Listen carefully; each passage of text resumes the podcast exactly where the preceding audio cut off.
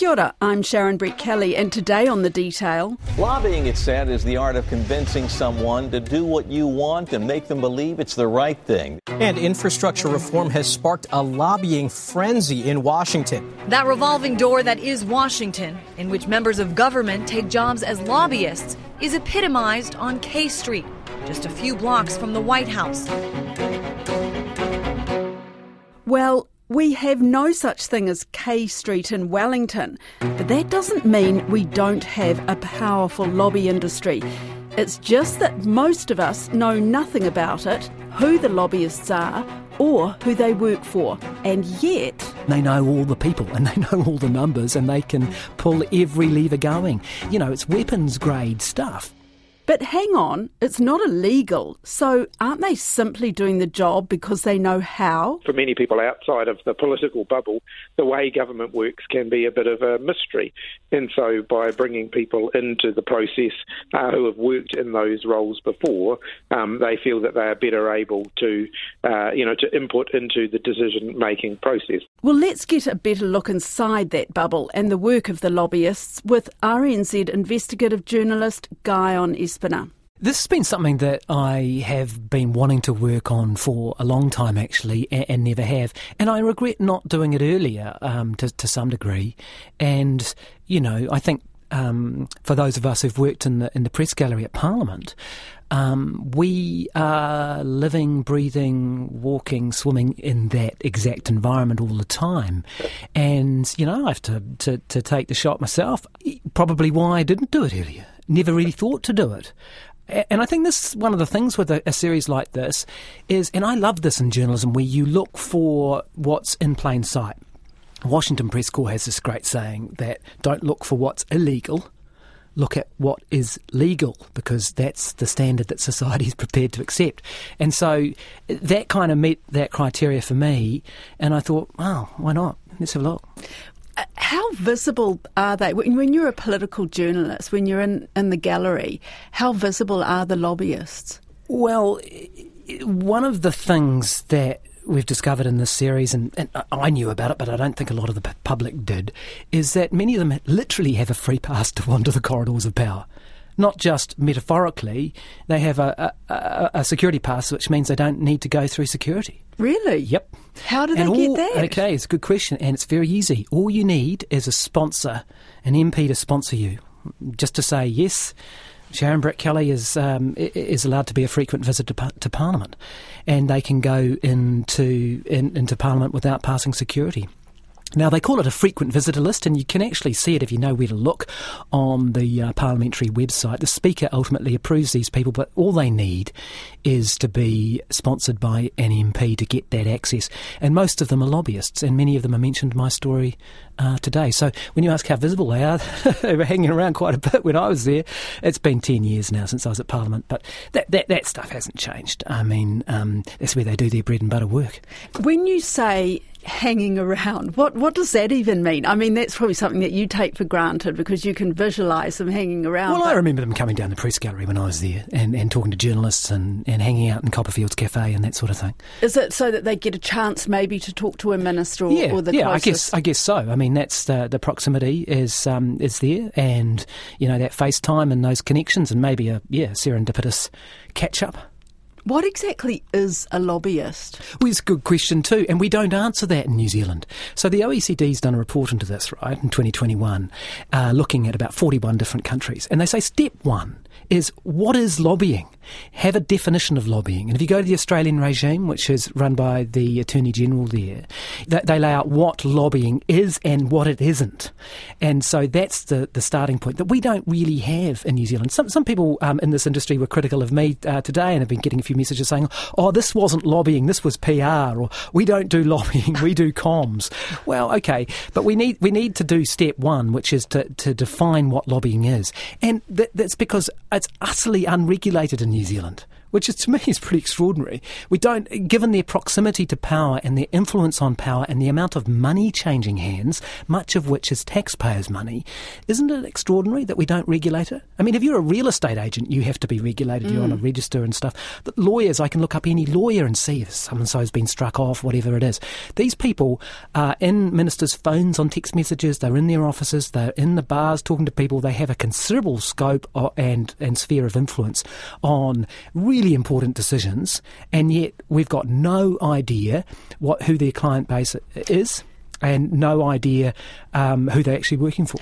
You, you mentioned Australia, and I had a little look before. I mean, Australia has a, a lobbying code of conduct, and you have to register as a lobbyist. And yeah, it's got very clear guidelines, as you yes, say. It, yes, it does. And, and it's actually unlawful or illegal to actually uh, engage with a lobbyist if you're a government official if they're not signed up for that. They're not a registered lobbyist. And one of the ironies that I discovered when I looked at this, right, is, is some New Zealand companies are big enough to have lobbyists in Australia. So, Air New Zealand, for example, and I could type into the public register, and you can do it now too. You, you, you pull up the, the, the website a, and see who is lobbying for Air New Zealand in Australia, but really? not here. I can't. I don't know who's lobbying for Air New Zealand. If they're listening, they can they can tell me. I, I don't know. And one of the other reasons is because a lot of these people are in the media all the time, and we at RNZ we use these people too. And a lot of them are good people and they're very bright. But the problem is, and uh, you know, I'm getting into my perspective to a degree here, is that we don't know who their clients are. And, and when you look at the stuff that, that I've discovered under the OIA process, and it's been quite hard to find, um, we're starting to find out who their clients are, and it's material. People, I think, need to know that. Well, I was going to bring that up because, you know, there are some very high profile lobbyists and ones that we do hear on the radio or read read in the news. I mean, would you would you still call Matthew Hooton a, a lobbyist? I think he'd call himself a lobbyist. Yeah, I think he would. And, I, and look I, at him. He would. Yeah, that's Extremely right. Extremely There's powerful. some disclosure in the Herald, isn't there, about how he works for, for Wayne Brown, um, and and you do hear um, even on Nine to Noon, I'll hear the the, the commentators, sometimes some of whom are lobbyists mm. and would call themselves as such and just are, mm. say, "Oh, well, I've got a client in this space." Well, yeah, but which who is it, and which side of the which side of the argument are they on? And I think we are outliers in this respect because it's all about transparency, right? I've got my hang-ups and and and interests, right? I've done a lot of work recently on alcohol, and so the story today was looked at lobbying in the alcohol industry. And some people might go, "Oh, yeah, but Espiner is a bit he's got he's on his high horse about alcohol." At the moment, and and that's fair. Mm. But they know, though, don't they? Because it's all out there. Yeah. So the, the ultimate bottom line for me is transparency. And just getting back to that, for example, Neale Jones, who's a regular on Nine to Noon as a commentator, and we don't necessarily want to pick on anybody, no. but you have been able to get quite a bit of information about him. The company that, that he is a partner in, the clients include Google and Mega. Yeah. Dot, Kim.com's firm. Yeah, yeah. Very powerful companies. And uh, it does feel, it's kind of fascinating to me because these people are very interesting to listen to because they have amazing insight. But of course, they're only telling you on, air a fraction of what they actually know. And then there's this other weird side of their business where they've got all these insights into these big international companies, yeah. which they would never reveal on air. And, and, lobbying for Merck Sharp and Dohme, which is one of the biggest pharma companies uh, in the world. Um, and lobbying for the New Zealand branch of, of that. Again, it's about transparency. Um, I, am not um, casting doubt on the integrity or likability of these people. I know many of them, uh, you know, because I've spent a lot of years in this space. Um, so it, it's not a personal criticism of them. My belief is that the public it deserves to know, and then they can make their mind up. I don't think it's good enough that we can say, "Oh, well, I trust you because you're probably a good guy." Mm. yeah, that's fine, but um, I think we need that level of transparency, all of which would be um, available if we had a regime similar to the Australian one where you can figure out who, who the lobbyist is. I'm just trying to get an, an idea of what is their role. I mean, effectively, they are people who've got really good contacts, aren't they? Because they might oh, have yeah. worked in the Prime Minister's office or have been an MP or a minister, okay. Clayton Cosgrove. Well, well, let's just take an example. And Clayton Cosgrove's one, Chris Faafoi's another. Chris Faafoi sat around the cabinet table for many years and while doing so, you know, of course, gained access to some of the most confidential information in politics. In New Zealand, there's no revolving door policy, right? So no cool off limits. In Canada, it's five years. In, in Australia, it's 18 months. Many countries have a couple of years, so that you can't go straight from a top government position to a lobbying firm. And in a lot of countries, that includes uh, public servants too and members of the Defence Force above a certain level, say colonel. So you imagine you're a cabinet minister, you know every person's position around the top 20 decision makers in New Zealand. You know their vulnerabilities, you know what they like, you know what legislation they, they like, where, where they might be amenable to shifts or changes. And you're able to take that straight into a commercial sphere and, and leverage that. And he can now go and immediately use that for private clients in a way that I think is totally inappropriate. Um, could give those clients a huge, completely unfair advantage over others, and is, is turning confidential public information to the private uh, to a private interest. Uh, you also discover in these um, documents, and there are literally thousands of communications, so there's a lot of trawling through this stuff. Mm the level of closeness and intimacy between some of these people. You know, you get, we got text messages where a lobbyist for the alcohol industry is able to text the justice minister saying, "Oh, yeah, but I think this, that, the next thing." I, I don't know that we realise that public policy is being influenced in that way, and this idea that the government has tried to um, sell that, "Oh, look, this is a waste of money anyway," because any New Zealander, you hear them say it. Hipkins and Ardern before uh, him were saying, "Oh, look, any Kiwi can make a submission to the select committee or something." Come on. Not every New Zealander has a cabinet minister's cell phone and is able mm. to text them and get a response. So, frankly, that's crap. Yeah, I, I was really surprised actually at the language that you know that you were able to dig up, dig up in these conversations, these text messages. I mean, the title of this this series says it all: mates, comrades, and brothers. Because in fact, that's the language that they use, a lobbyist might use when they're contacting a minister or the, the top advisor in a ministry. Yeah, I think that those words say a lot because they tell you how close these relationships are uh, hey, comrade, hey, bro, you uh, want to catch up for a yarn about gambling and and uh, this is literally some of the text messages. Sure, bro, yeah, see you in 10 minutes or whatever. And, and they, they target the advisors. This is the other thing you'll hear from Prime Minister. Oh, well, it's all out in the ministerial diaries. Well, I don't know if you've had a look, but they don't tell you much at all. None of this is targeting the advisors. What I found in this investigation was Lobbyists are very smart. They go after the advisors to the degree that they even have drinks for them all. They, they invite them out for dinner. They inculcate, they have these relationships with them because they know that these people are, are, are good gatekeepers that can kill or a policy or, or uh, influence it or allow them to see someone. So often the lobbyists will go, hey, I've got the uh, Asahi coming over from Sydney, uh, catch up for a beer, will you? And, and then it goes from there. Who knows what was said at these meetings? I mean, even the information we've got, which is a lot, mm. is a tiny glimpse into how this industry works. Well, you, you're saying that a lot of it is quite secretive. We got uh, Signal messages, which is, uh, for people who don't know, it's an app. Signal is a messenger service with a focus on privacy. It's also completely open source, which means anyone can have a look at the code and really see if Signal is as secure as they say it is the messages are encrypted so that people can't intercept and hack and hack them. I got them obviously not encrypted. I got them in, in normal English uh, text. Uh, but I was interested. Why would you use yeah. that? Because I specifically asked for them. I, I, wasn't sure whether I'd get them, but I did remember in my head that um, a f- previous prime minister had said that the OIA was platform neutral. It doesn't matter what you're messaging on, uh, the information's available. I use it myself in some investigations because um, if you are really trying to protect a source, but is that the way you're conducting public policy? Not sure. Was there a lot of stuff that you were trying to access that you couldn't get? I mean, there's a lot of stuff that we still don't know about. Oh, yeah. Yeah, there's more stuff that I couldn't get than I did, did get. Uh, one of the funniest ones on there is um, foreign affairs and trade. In in countries like America and Australia and parts of the EU, they have a, another layer of security about people who are lobbying for foreign interests, for foreign governments, and for big foreign companies. Because you know Huawei and TikTok, in terms of China, uh, there's security concerns. Whether they're valid or not, I don't know, but there certainly are foreign policy issues there. In New Zealand, no problem. You, you, can lobby for a foreign government, a foreign company if you want. I checked this out with the Speaker. You can still get in if you're sponsored by an MP, no problem. So, one of the OIAs, more than 70 of which we lodged, went to MFAT. They turned it down not because there weren't any communications, but that there were too many. Oh, no. So they had 4,700 documents Wow. from their engagement with lobbyists. You've probably been through this as a journalist. You've got to refine your OIA request down and make it more narrow. We did all that. They still refused to give it to us on the grounds that it would take too much work.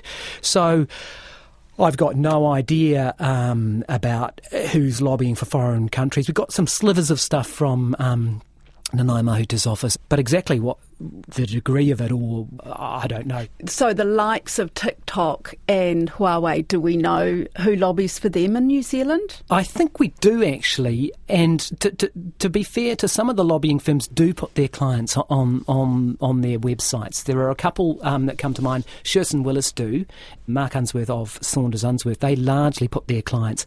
I don't know that it's all of them, but they put many of them up there. What do they want their lobbyists to do? Find out what's coming up. Some, sometimes it's hey, when's such and such a paper going to cabinet?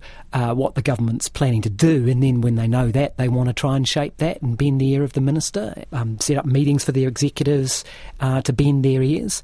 But again, we're only getting that, that the stuff that someone had decided to commit to paper, right, or to uh, to script, and and so is potentially OIAable. And obviously, too, this is only I only got the nexus or confluence between lobbying and the public sector. So the private sector stuff, obviously, I, I can't touch it because it's not OIAable.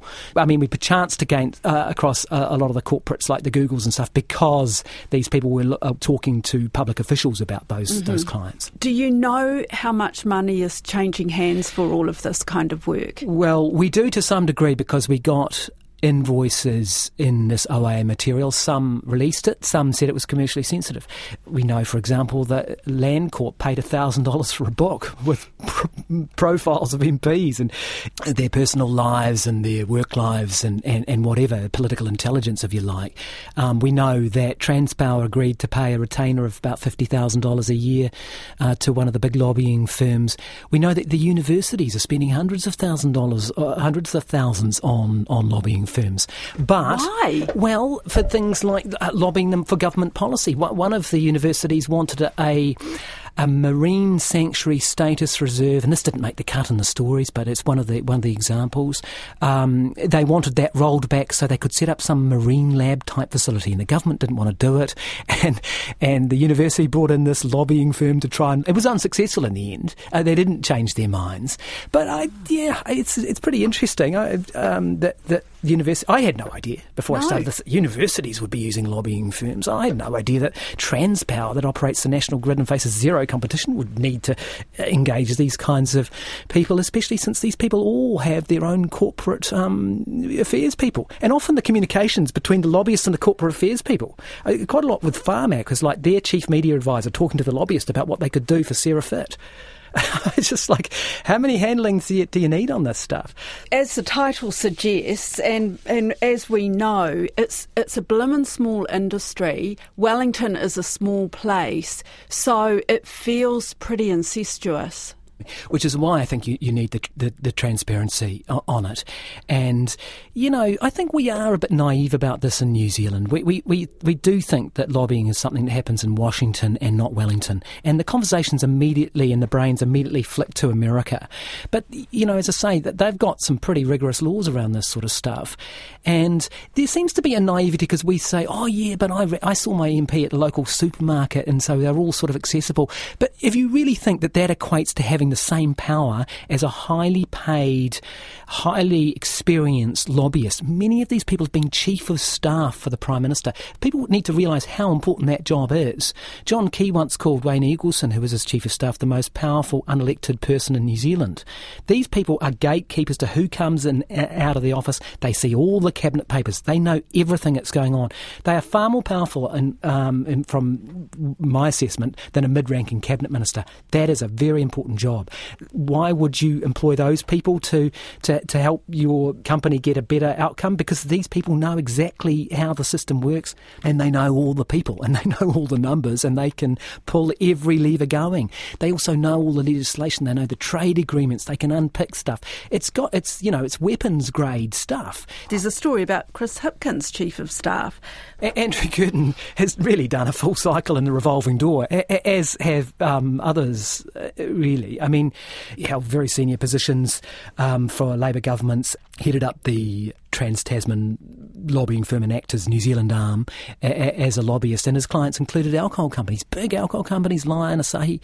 And then there's a one day window between resigning from that and becoming the Chief of Staff of the Prime Minister. No one knew that he was lobbying for alcohol companies. Mm. And they've got some big material interests on, on, the go. And the government there has scrapped a number of things that they didn't like. Six weeks after Mr. Kirton started in the Prime Minister's office, the government scrapped the container return scheme. Um, in terms of the decision around the reprioritisation, that obviously went through Cabinet more recently, but it was on the list for reprioritisation before Andrew Kirton uh, started working for me.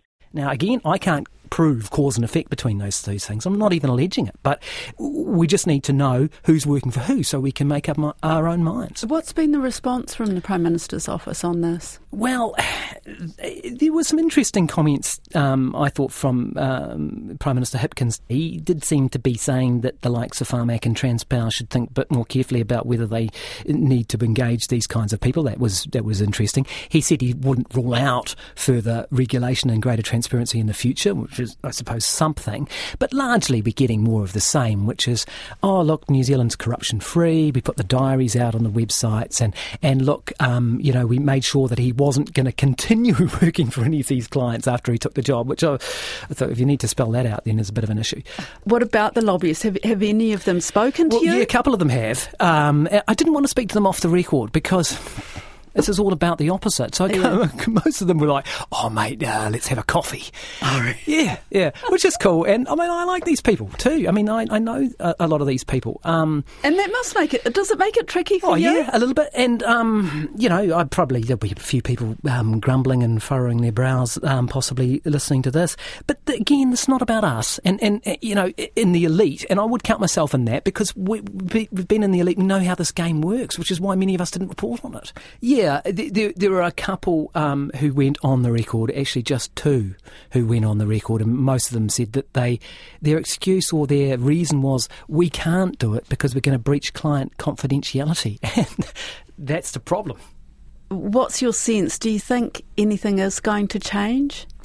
Well, eh, for, for, change to happen in New Zealand, in the New Zealand parliamentary um, context, you need someone. A lobbyist. You, you, well, yeah, that's right.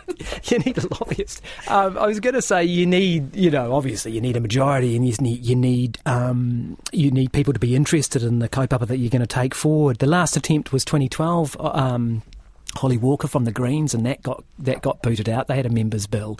The Greens might be keen. I th- National, I think, um, are wanting to pick around the edges of this. I saw a statement they put out the other day, and um, there seems to be some growing support for the revolving door policy to be uh, jammed, and uh, and I think National supports that that you would have those limits. So you might see um, some some tidy ups here, but it's election year. Um, you know the, the cost of living will crowd out a lot of things. Uh, whether whether we do get movement on this, we will some at some point. We we, we can't drag our heels um, into the future on this much longer. I would I, I wouldn't have thought. So I think we will get some change. That's it for today. I'm Sharon Brettkelly. The detail is supported by the Public Interest Journalism Fund. Today's episode was engineered by Flo Wilson. Our producers are Sarah Robson and Bonnie Harrison. And thanks to Guyon Espiner. Mā te wā.